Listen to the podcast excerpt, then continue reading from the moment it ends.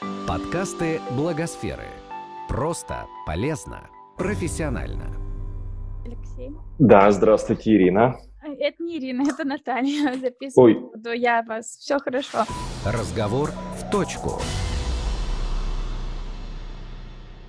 Всем привет! Это подкасты Благосферы и наша рубрика «Разговор в точку». С вами я, Наталья Сербинова, руководитель проекта в Центре Благосфера. И у нас снова для вас приятная новость. Мы запускаем цикл партнерских подкастов вместе с Теплицей социальных технологий. И на связи с нами сегодня руководитель Теплицы Алексей Сидоренко. Добрый день, Алексей. здравствуйте.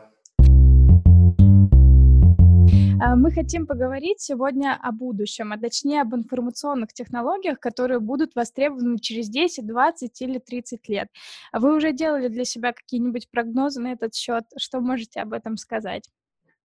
Ой, вы знаете, как, как говорится, есть такая поговорка, что все, что мы знаем о будущем, точно, да, то, что оно будет отлично от наших планов.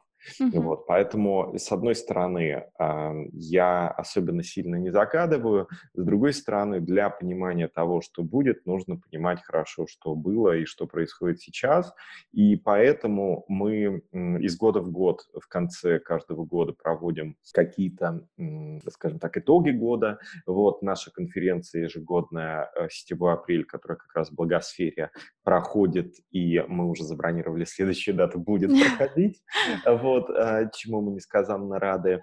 Э, Соответственно, тоже ставит э, как бы цель э, анализа про- происходящего. Вот. Но помимо этого мы недавно организовали а, э, такую мастерскую, посвященную сканированию горизонтов. Сборник у нас э, планируется выйти к выходу э, в- где-то в осенью, вот, в октябре, в ноябре. Вот. И то, что... И мы, конечно, видим, что очень многое в м, обществе, в глобальном человеческом обществе меняется, и меняется кардинально. То есть мы даже, возможно, этого не, про- не понимаем, но сама структура человеческой коммуникации, человеческих взаимоотношений как между собой, так и с миром, она действительно меняется, и меняется уже последние, наверное, лет 30, да, мы про- проходим достаточно серьезную фазу трансформации, вот, и эта трансформация связана, с, конечно же, с техническим прогрессом. Вот, поэтому я бы э, рискнул предположить, что вот эта вот фаза трансформации будет происходить еще, ну, вот как раз в ближайшие там, 10, 20, 30 лет, вот, и э, не исключено, что темпы этих трансформаций будут увеличиваться. А, Хорошо, Алексей. А как вы думаете, какие профессии уйдут в прошлое и чем или кем их заменят? Мне кажется, прежде всего уйдут в прошлое те профессии, которые, на мой взгляд, просто изначально негуманны. Да? То есть те э, профессии, где люди выполняют фактически роль машины.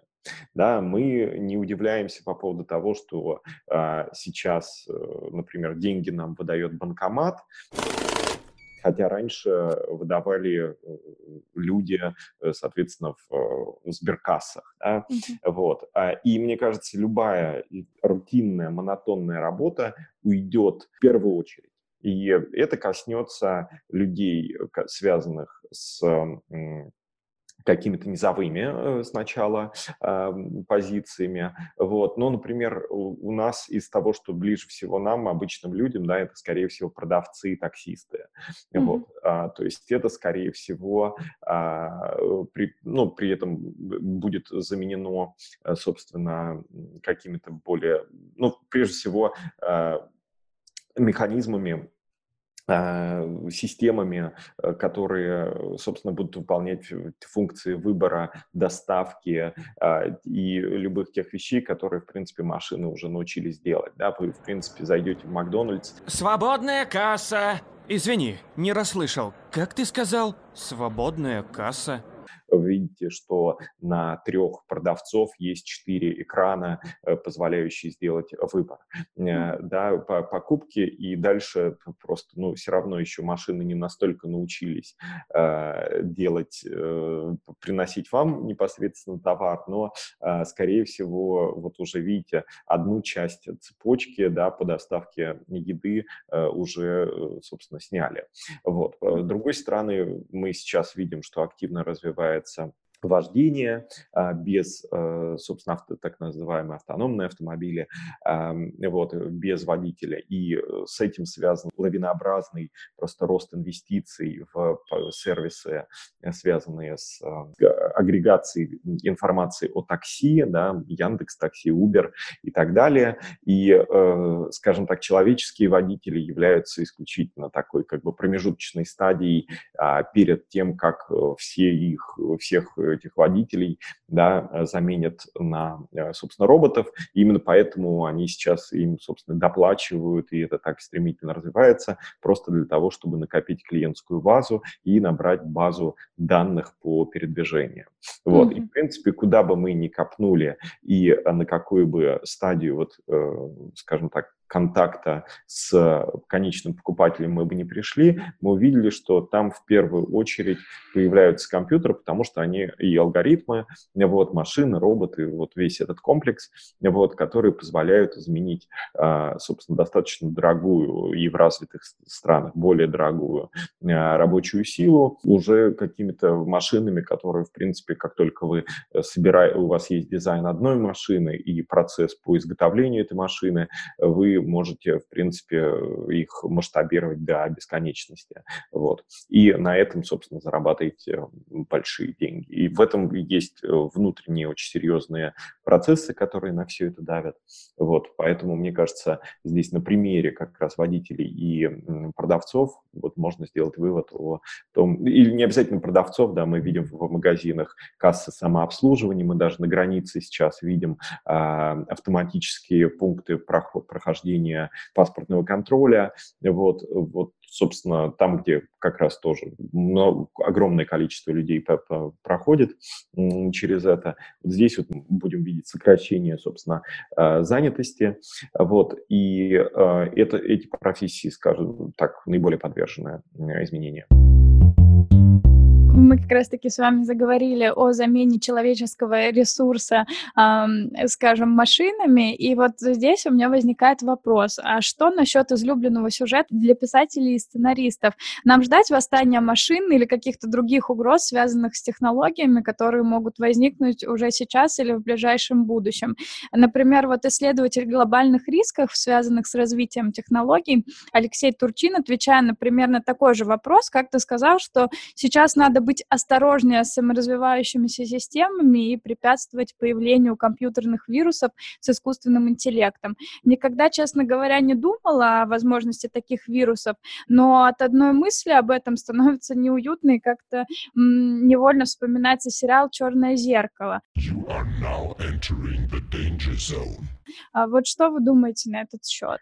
Мне кажется, как в любых других изобретениях человека, опасности следует ожидать не сколько от машин, насколько бы умными они не были, а от людей, да, потому что, ну, в конце концов, на данный момент алгоритмы все равно и в ближайшие 20-30 лет, на мой взгляд, не смогут выйти, скажем так, на уровень осознанности, потому что что нам нужно для э, апокалипсиса? У нас есть, в принципе, ну, как мне кажется, такого апокалипсиса в виде бунта машин, по крайней мере, два, два сценария. Первый сценарий – это э, полная соединенность машин там, где, собственно, развитие вируса, да и достаточно умного вируса, э, было бы действительно фатально, и пока этой соединенности нет, и ее в ближайшее время тоже не будет.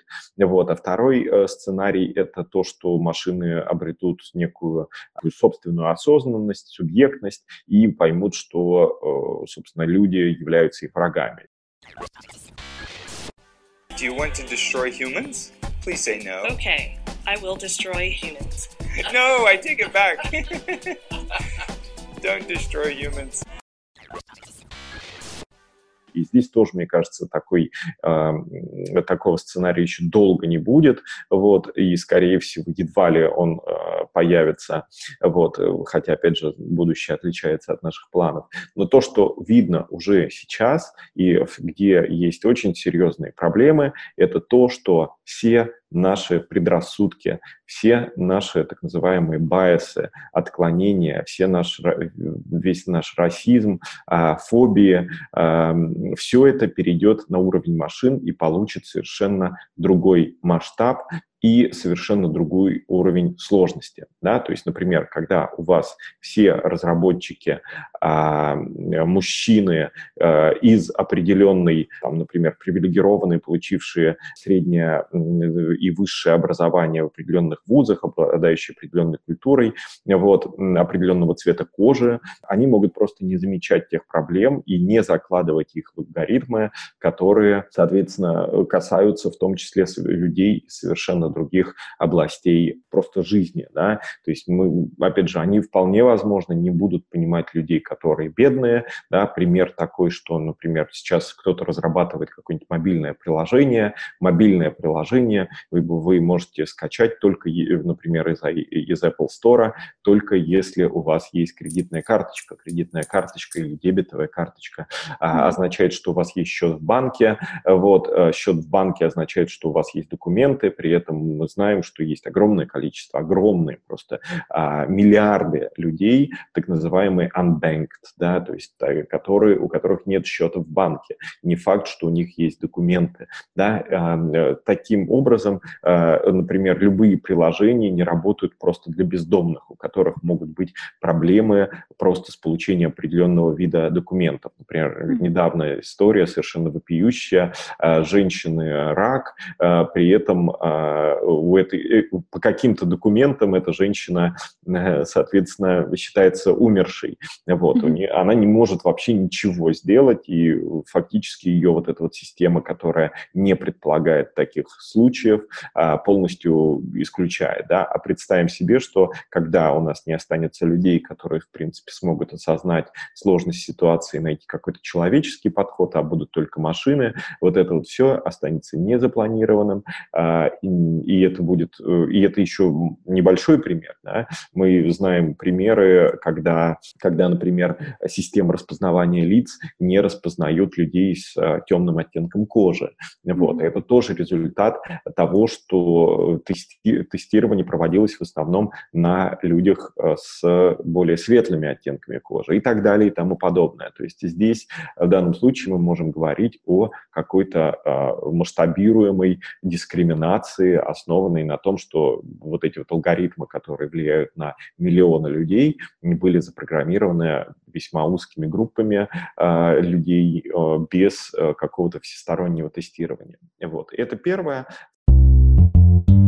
Второе – это, конечно же, использование алгоритмов без какого-либо контроля. Нас, напомню, что искусственный интеллект и подобные вопросы связаны прежде всего с огромной сложностью. Да? Например, многие существующие алгоритмы, они работают по принципу черного ящика, вот, и э, все это, и мало того, сам уровень сложности предполагает огромный, очень высокий барьер входа, а это значит, что э, люди не смогут даже как вот без э, сознательных э, шагов по, по отношению к этому провести аудит и, соответственно, например, алгоритмов правам человека, если они используются, например, тем же государством. А у нас сейчас два крупных актора, а, которые, ну, собственно, обладают возможностью доступа как, раз к технологиям будущего, в данном случае это искусственный, так называемый искусственный интеллект. Вот это государство и э, корпорации, вот, и, например, от государств, по, по крайней мере, от некоторых, уже мы видим, да, что они используют интеллект, в том числе для контроля э, общества, да, в, в частности, распознавания лиц, лиц, присуждения им так называемого а, социального рейтинга. Здесь я прежде всего говорю о Китае. Эти факты задокументированы, которые на самом деле не просто случайно вредят просто конкретным людям, вот, а вполне сознательно. Ну, собственно, мы с вами поговорили про страхи, про риски, но страхи страхами, но и надежда общества, они тоже связаны с технологиями. Вот создатель Alibaba группы, главный восточный бизнес-гуру Джек Ма, а, выступая на форуме открытых инноваций в 2017 году, сказал, в прошлом, да и сейчас люди работают как роботы, но в будущем машины помогут людям быть людьми. А, звучит достаточно оптимистично, и вообще чего хорошего нам ждать от развития искусственного интеллекта, киборгизации и других технологий.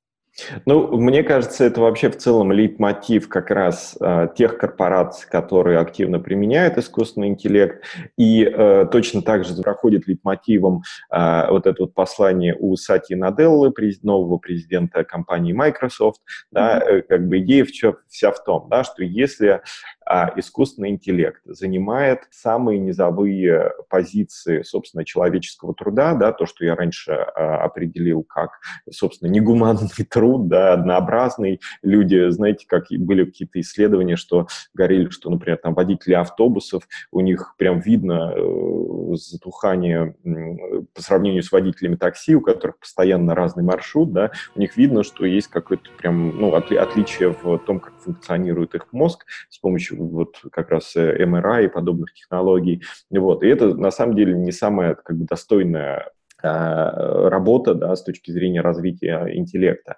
И мы приходим к тому, что э, как только у нас появляется обилие а, технологий, нам необходимы люди, которые с этими технологиями работают. Вот. И это предполагает больше инвестиций каждого человека в образование, да, то есть для того, чтобы этот искусственный интеллект был, его нужно обслуживать, его нужно, э, во-первых, нужно настроить поток данных, это да, тоже отслеживать, э, соответственно, чтобы этот интеллект учитывал как раз то, что я говорил, различные, э, собственно, ситуации, которые могу, могут возникнуть с людьми, все это оценивать, то есть сам как бы комплекс искусственного интеллекта требует, э, и всех технологий с ним связанных, э, требует совершенно новых профессий. Вот. И мне кажется, здесь э, и вполне возможно не обязательно, не обязательно каких-то суперсложных, да, потому что, скорее всего, входной барьер по работе с искусственным интеллектом будет падать, вот, а, то есть становиться более доступным. И мы говорим о переквалификации, переквалификации широких а, групп людей, которые будут, собственно, работать уже с более сложными технологиями и это будут значительно более творческие профессии. Другое дело, конечно, что идея как раз э, искусственного интеллекта, то, чтобы э, существенно повышать, собственно, производительность труда, то э, вполне возможно, что как бы, мест работы будет меньше но при этом, если мы говорим о творчестве, вот, хотя творчество тоже здесь, скажем так, под атакой э, искусственного интеллекта, вот, это тоже одна из, скажем так, э, профессий, которые, возможно, не то что профессий, да, призваний, вот, которые могут оказаться э, под некоторым давлением со стороны машин. Вот это как раз вот в той области, где нужны э, не тривиальные решения. Вот, mm-hmm. Поэтому если определить широко, то это, конечно же, творческие профессии, но при этом творческие с, с очень хорошим пониманием тех инструментов и тех технологий, на которых, собственно, происходит творчество. Но в любом случае труд станет более благородным и э, будет связан больше с искусством можно так заключить, да? Ну, благород, мне кажется, слово благородство, оно э, сюда не очень вписывается, mm-hmm. вот, э, но можно представить, что и там твор, творчество, да, скорее всего, это будет требовать а, творческих способностей, а, тот, тот труд, который останется, и в целом творчество приносит удовлетворение. Я бы mm-hmm. Сказал так, что работа будет сложнее, но будет приносить, по крайней мере, какой-то части ну, людей больше удовольствия. Искусственный интеллект, скорее всего, не а, решит вопросы расслоения, и, к сожалению, останутся до сих пор а, тоже работы, которые интеллект, искусственный интеллект просто не сможет взять, которые будут очень-очень тупыми. Вот. Сожалению. Но Вот э, вы немножечко предвосхитили мой следующий вопрос. Я хотела спросить, а не получится ли так, что технические новшества так и останутся возможными для строго определенного круга людей? Ведь сейчас э, искусственный интеллект — это не повсеместная история, а скорее удел, лишь технических специалистов или ученых. Что должно произойти, чтобы эти самые высокие технологии стали доступны и понятны каждому? Ну, вы знаете, мне кажется, это тоже не совсем точно, потому что, ну, например, тоже распознавание, э, та же умная лента, так называемая, что в Фейсбуке, что ВКонтакте, это тоже искусственный интеллект. А у этих ребят, ну, по крайней мере, у Фейсбука, да, 2 миллиарда пользователей. То есть они, в том, они как бы так или иначе касаются достаточно широкой аудитории. Вот, и если мы говорим о, собственно, работе с искусственным интеллектом, а не о восприятии ее, плодов его, вот, то здесь, скажем так, как раз э, значительно более широкие массы имеют э, непосредственный контакт с э, искусственным интеллектом, чем, чем может показаться. Мы говорим, конечно же, о э, том, чтобы сильно изменить систему образования. Да? Mm-hmm. То есть э, сейчас известно, да, что э, как раз э, про- происходит бум э, знания в области иску- новых технологий, да, искусственного интеллекта, и этот, э, это, э, эти знания распространяются открыто и свободно, но при этом они предполагают, что у вас уже есть э, как минимум там 5-6 лет э, высшего образования. Вот. Поэтому мы говорим о том, что, конечно же, требования к нам, как, э, э, собственно, как к, к людям существенно повышаются. И при этом, мне кажется, речь идет о достаточно серьезном пересмотре, по крайней мере, технической и, естественно, научной части преподавания в школе.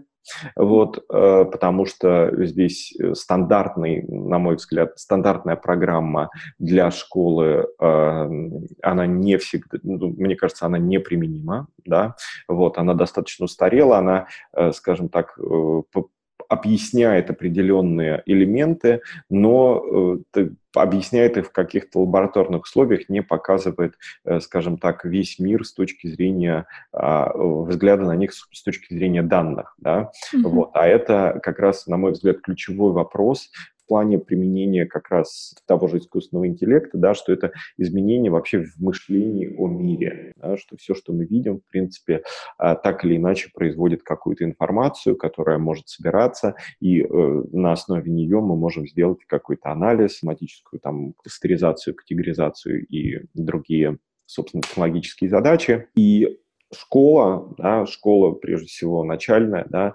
мне кажется, может это изменить, да, что сказать, что вот, смотрите, мы в целом видим те же химические, физические, географические э, концепции э, вот через призму, через призму данных. Мне кажется, что, опять же, это предполагает очень серьезное парадигматическое просто изменение, но это позволяет детям, в том числе значительно раньше, входить э, в этот мир и приобретать те знания, да, я вот помню, что, которые, которые действительно для этого необходимы. Я помню, что у меня э, было, была проблема, да, несмотря на то, что мне технологии очень нравились, мне всегда, всегда говорили, ну, ты, наверное, гуманитарий. Но, но ты же, ты же гуманитарий да, математика это не твое. В итоге я никогда не смог выучить нормально математику, вот, хотя э, программирование мне давалось значительно ближе, хотя я тоже до конца не стал никаким оценным программистом,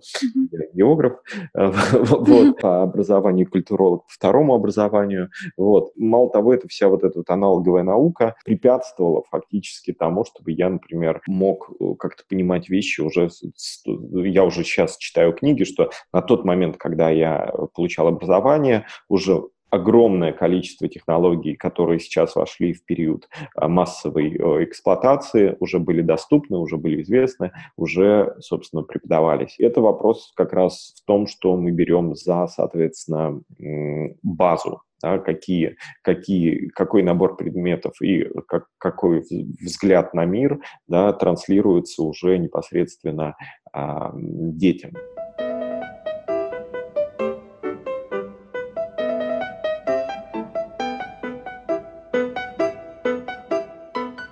При этом я говорю, что а, естественно научные знания естественно научных и всех подобных э, знаний, а, ну да, естественно научных, вот а, абсолютно э, не отменяет гуманитарного образования. Да? То есть mm-hmm. технология, лучшее понимание статистики, данных и, и всего что, того, что происходит вокруг, отвечает на вопрос «как», но не отвечает на вопрос «зачем». Вот это вот тоже очень важно, потому что если у нас вырастет поколение, которое будет хорошо обращаться с технологиями, но не будет понимать, зачем их использовать и как их использовать человечно, у нас будут большие проблемы. Это будет значительно хуже, чем робоапокалипсис.